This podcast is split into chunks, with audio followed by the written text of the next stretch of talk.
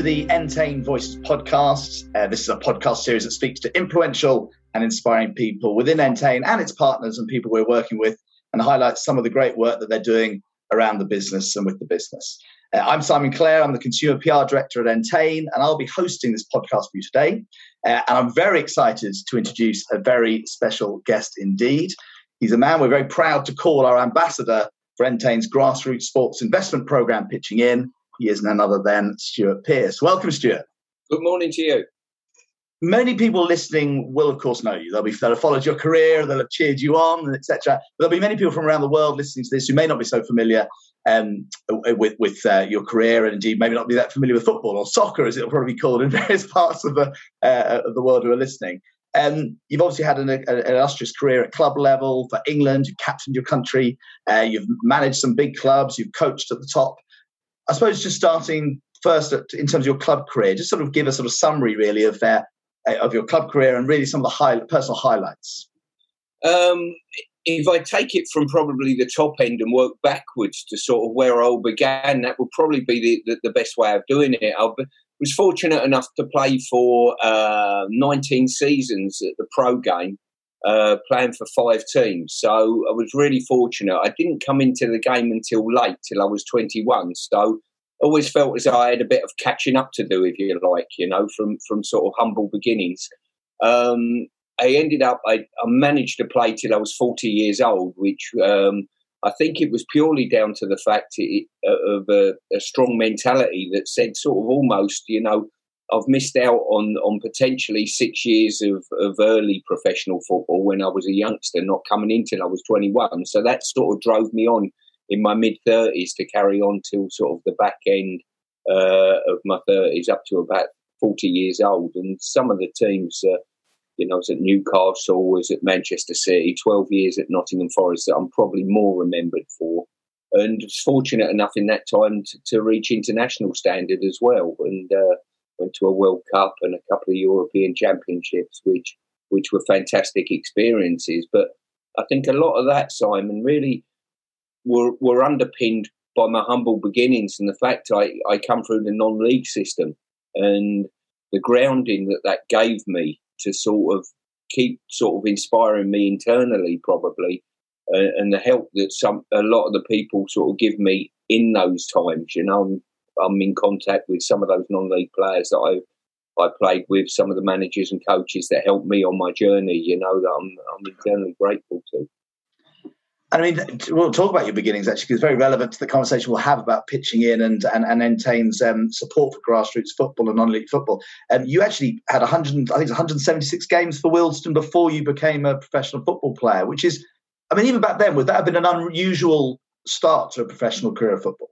Yeah, it certainly would have done. I mean, I was I left school at the age of 16, playing for a very successful school team that had been champions of London on a couple of occasions. Um, um, but when I reached the age, I, would, I had a small six month period at Queens Park Rangers training as a 13 year old, and then was was told that I was no longer needed there because I didn't make the standard. And and at the time, you know, that was was my club. I used to live near Queens Park Rangers. I was a supporter of the club. So in some ways, for a 13 year old, it, it, was quite a blow, really, that knowing full well that you hadn't reached the standard, and everyone as a youngster wants to be a professional.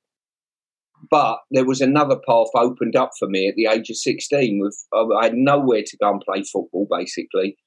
And uh, the caretaker at the school we were at had a real keen interest in the in the school football team and took five of us to our local non-league team, Wealdstone. And I was fortunate enough to, to have the opportunity to play at a reasonable standard in, in the youth team and then the reserves most of that first season and then broke through into the first team at the age, I think I was 16, rising 17.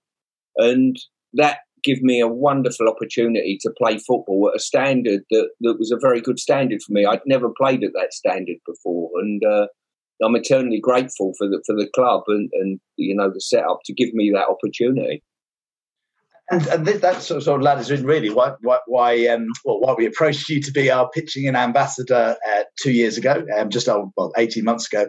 Um, because when Entain decided to launch Pitching In as a grassroots um, investment program for grassroots sport and non-elite sport, uh, we decided to sponsor the Trident Leagues, um, which are, for those who wouldn't be aware, is sort of quite a way down the football pyramid. You know, it's uh, non-league football, um, some of it's semi-professional, um, Isthmian League, Northern Premier League, Southern League, about 250 clubs, I think, across England and Wales. Um, and with your background, it felt to us that you you you know you you'd be a, a great fit for that uh, program. We approached you. So what what what was that? Why was it? I mean, I probably half answered the question. Why was it you thought yes, I'm happy to be the ambassador for pitching in? Well, I'm quite passionate about the non-league scene. I really am. Um, you know, it's almost a marriage made in heaven. Myself, you know, getting involved with pitching in uh, in regard to, I always feel as though, whilst I've sort of you know, I've gone through the food chain of football to the top of the pyramid, captain my country, that type of thing. I've always felt as though I've had a sort of humbleness about myself and never lost track of where I've come from and the, and the beginnings that I've had and all the time and effort a lot of people have put in volunteers in the game, certainly at the level I started at, that put their time and effort in to give me the opportunity to rise up and, and eventually become an England captain. Um, I think if we take our eye off off the fact that unless we've got a really strong sort of base of pyramid, if you like, then you're never going to get the likes of, of myself coming through. You're never going to create an environment in communities where people can go and just enjoy football, enjoy playing football, enjoy watching football, enjoy volunteering for their mm. local club, and that that sense of community that gives as well never should be underestimated. And and I was really fortunate that on my doorstep I had Wealdstone, and and they give me that opportunity. W- without that stepping stone, and uh, as you say, I was there five and a half years, so I wasn't a Johnny come lately who was had the opportunity and always going to be a very talented young player. I had to work through five and a half seasons of, of playing uh, in it was the conference at the time. It was the Southern League at the time that I played in. I had to have that environment to flourish, basically, because I wasn't good enough at the age of 16 to turn pro. And it wasn't until uh, a couple of flirtations with Hull at, at the age of 18, I, I, had the opportunity to go and play, um, which wasn't for me at the time. And then the opportunity to, turn pro at Coventry. Yeah, and I mean, I think you've articulated really well, Stu. I mean, the, the, the, the fact of the matter is, is that you know football. It's often it's, it's very easy to be to focus purely on the very top of football because of the TV and the glamour and the, you know it's amazing. It's an amazing product, isn't it? And it's uh, you know it's I mean, football in England is is is a huge success, and yet it, it, you know it is a pyramid. And there's when you when you go down to those level, lower levels of sport, which don't get that spotlight, and indeed don't get the funding. Actually, do they, Stuart? It's it's they, they're really important, and they're, and they're proper clubs, aren't they? I mean, we went to Hornchurch, didn't we, before their FA Trophy game um, last year, and you knew the manager actually well. You played against him, I think. But it was only only walking through the door. Every single time you walk through one of those clubs, you realise, as you say, there's loads of players playing. There's families connected. There's volunteers supporting the club. There's a chairman. There's a you know president. You know there's a, there's an infrastructure, and it's and it's baked in that community. And you can easily take your eye off that and forget that. And, and they w- and it can disappear if the, if they haven't got the level of you know the level of revenue coming in. I mean, they're very. It's amazing how well they continue year in year out. But um, it is an eye opener, isn't it? And I think that's why I, I, I sense you know you you you enjoy still having a hand in that whilst operating at a higher level yourself professionally. Yeah, without a doubt. I mean, especially with the pandemic, you know, which yeah. we've gone through. You know, the, the finance from pitching in that they've they funded these leagues with has been an absolute lifeline for these football clubs. Without any revenue over the bar, through the turnstiles, those type of things. It's kept these football clubs going. And we, you know, I was fortunate enough to, to, to be, I don't have to be reminded of my roots and where I've come from. But, you know, just recently, you know, West Ham have been drawn against a non league team, you know, in the FA Cup and the excitement. I, I went to watch them on, on a couple of occasions um, playing league matches, and, and all of a sudden, it reminds you of the excitement of, of you know, that David versus Goliath scenario that, that we've had, the opportunity for, for players to showcase themselves and the opportunity for players as well to, to, to work their, their way up the leagues, if you like, you know, but they need a grounding. They need somewhere to start. and they they need people to take the time and effort out to, to whether it be grounds people whoever it may be that gives them the opportunity to play and be part of that community. And the community thing's a big thing for me as well. You know, I, I remember when I used to play for Wealdstone, we used to see the, you know, we used to have a good camaraderie after the game, go into the bar after the game, all the players and the same people that were there that were supporting the football club, doing all the jobs on the ground that was so, so important to, to give me as a youngster the opportunity to go and play football at places like Dorchester or Kettering or wherever it was in the country. It was fantastic. And uh, it's our national sport as well. Yeah. Don't ever lose track of that. You know, it's so important that we have a really healthy national sport at all levels. Yeah, and in, in, your role as a pitching in ambassador, obviously you you know you work across you know various different um, sort of pillars. One of them actually is is the fact that we're lo- looking soon to be launching a, a, big volunteering program to promote the fact that uh, there are volunteering opportunities at those clubs, which many people might not know about, and actually to create a website where people can almost go on and look for roles and find their local clubs. From your experiences, I mean, just just again, and you have touched already, but just the importance of uh, clubs of, of, volunteers, the fact that these aren't paid roles, doing all the different things at the various non-league clubs. Yeah, t- the, the one thing that made it really start for me was, was probably the pandemic and the shutdown of society, and and we didn't have that opportunity in our local football clubs to come and do those type of jobs, you know, and, and the league was shut down. And I, I think it was a real stark reminder that the importance of of the hub of community and, and certainly this volunteering hub is going to be a massive thing because there are some individuals that don't know they want to get involved with their local football club. They don't know how to go about the process and whatever. And this will certainly mm. give them sort of some sort of assistance in trying to do that. And and all the clubs around the country, you know, I can name every town in the country. They've all got a, a, a football club, yeah, um, a, a varying degree, a varying standard, whatever it may be and they're desperate for volunteers. They're desperate for people to come and take interest. And you never know. You you might have the next England captain out there that thinks, I want to go and volunteer. I want to go and be part of, of my local football club, and they mm. need a pathway to try and you know be a player or or just come and volunteer for for the the enjoyment of being part of a community and part of a football team. Yeah, because I remember actually when we were down at Thame taking the um, some photos of you, remember in the picture, and we met the uh, the groundsman. I think I think he was a Geordie, and he was the groundsman, and his wife ran the canteen or something, and the two of them, a couple. Um, obviously down in Thame, which is sort of north, it's up there. Where is it? Sort of Buckinghamshire? He said no, or yeah, it's um, local that, so, yeah. that, that, was a good example, wasn't it? You know, so, yeah. there's all sorts of roles. Like it could be accountants, it could be working on the gate, it could be anything. So um, it's uh, and and the other another aspect of the pitching in, which um, big, which goes beyond just the sponsorship of the leagues, the pitching in Northern and the pitching in Southern and pitching in Isthmian, is the uh, grants we're giving out. And um, I think over 50 clubs now have, have, have applied for and got um, got grants approved from the Trident Community Foundation. And it's quite interesting that a lot of them uh, are focused almost on coaching in the community, whether it's you know coaching of uh, young girls or, special you know, children with special needs, or walking football for sort of over fifties, as well as just coaching you know sort of, uh, you know in in the community. That's quite interesting. Actually, we weren't sure what to expect. We thought there might be more capital projects, like almost like doing up the changing room or something. It was very interesting. It was all really heavily focused on coaching. Does that surprise you, or do you think that's that's part of the course? I must say, when when um, you know I, I, was first involved and, and we are talking about putting grants out to these teams, I thought it it would have been more sort of facility based. Mm. I find it quite refreshing that it's based. I'm a coach myself, you know, um, so I find it quite refreshing that it's aimed at that, and that directly is aimed at, at maybe the younger element of society, which are the next generation that we have to inspire. You know, if we can give them an interest in in in, in the profession that I and you love that much, you know, our national sport, and get them hooked at an early age and give them a really good experience because we've got coaches there that are. Uh, are excellent at what they do and, uh, develop a love of the game. You know, it's very easy to to give youngsters put youngsters off at times, but this funding will, will be really important to to educate coaches to give these youngsters, uh, you know, with with the pitches they play on, all of those type of things, uh, an experience of football that hooks them for life.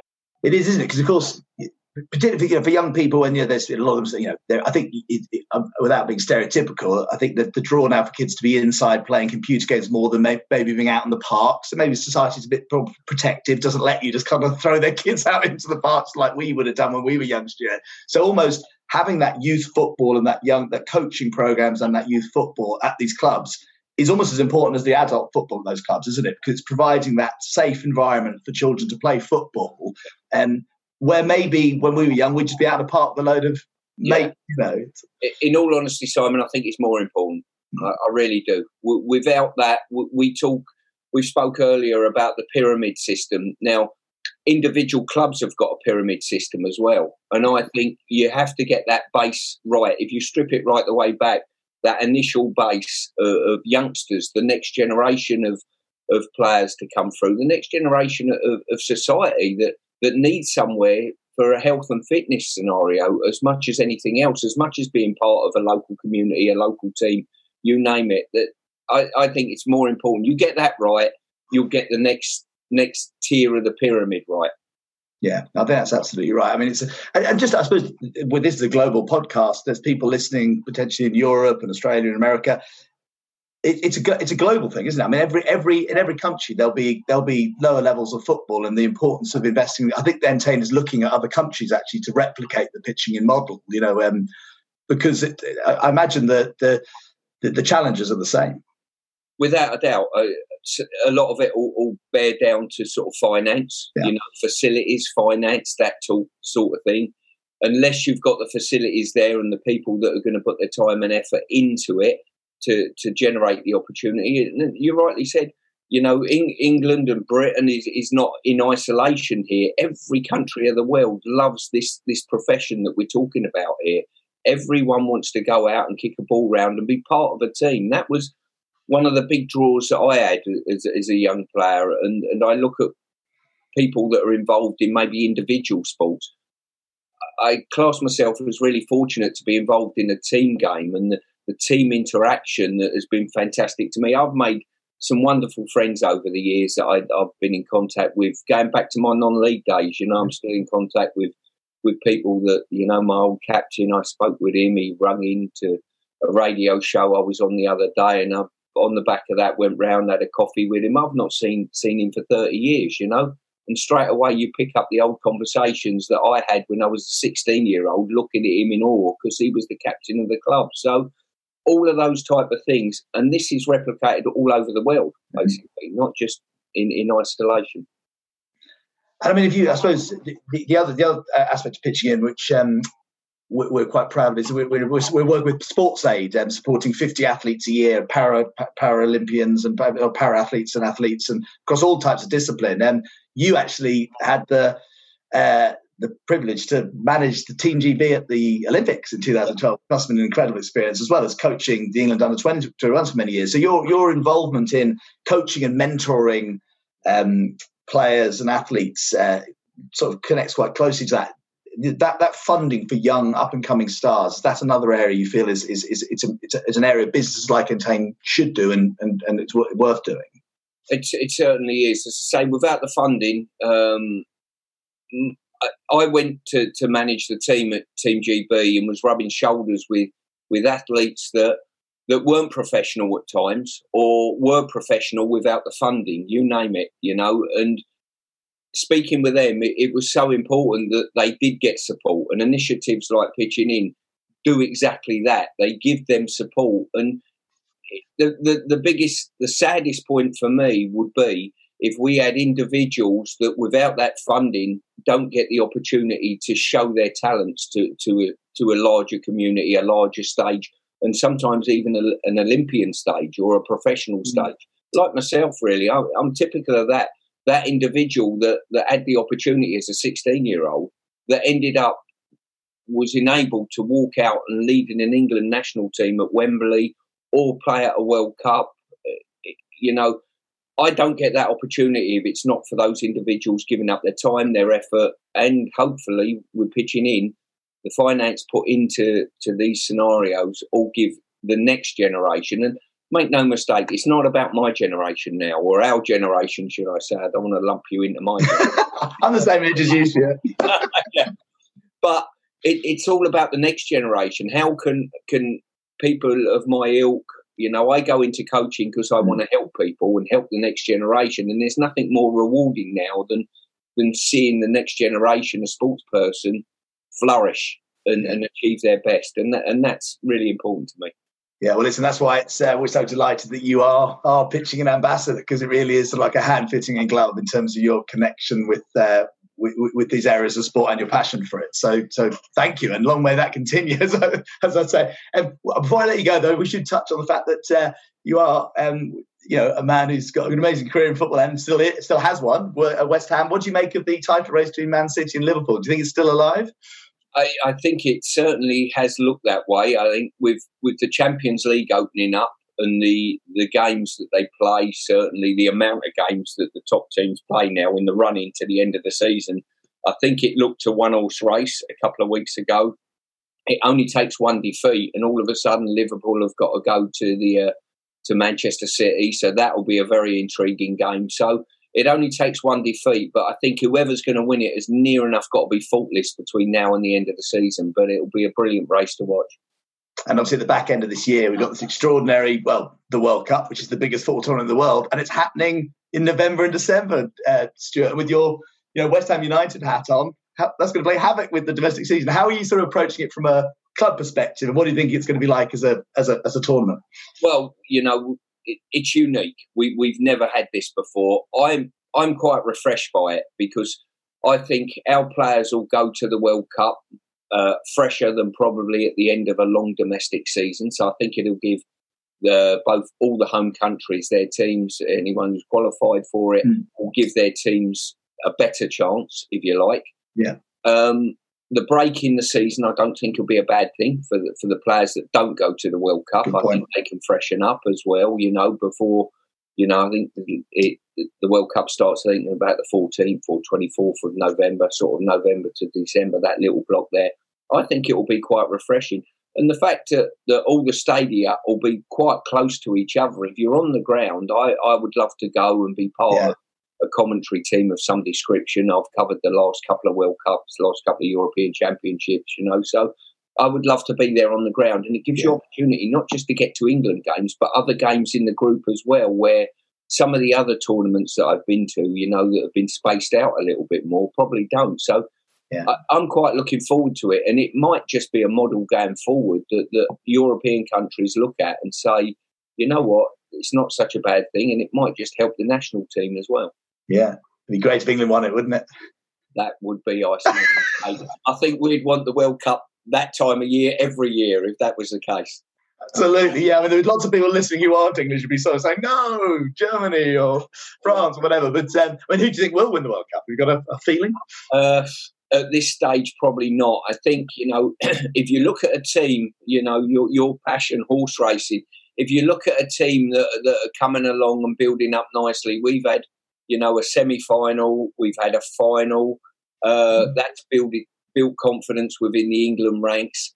I think as well the freshness that I talked yeah. about, the climate not so bad as well. The time difference between where we're, we're playing, you know, you're talking probably.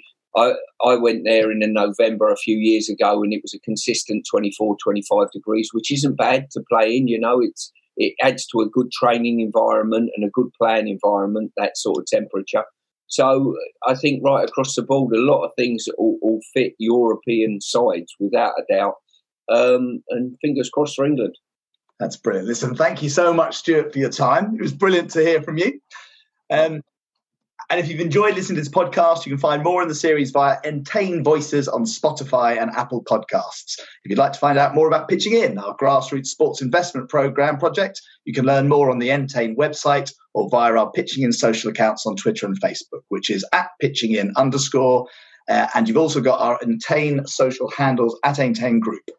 Thanks once again for listening. A big thanks to Stuart, and I've thoroughly enjoyed hosting this edition of Entain Voices. Keep your eyes peeled for the next voice, uh, Entain Voices podcast coming soon.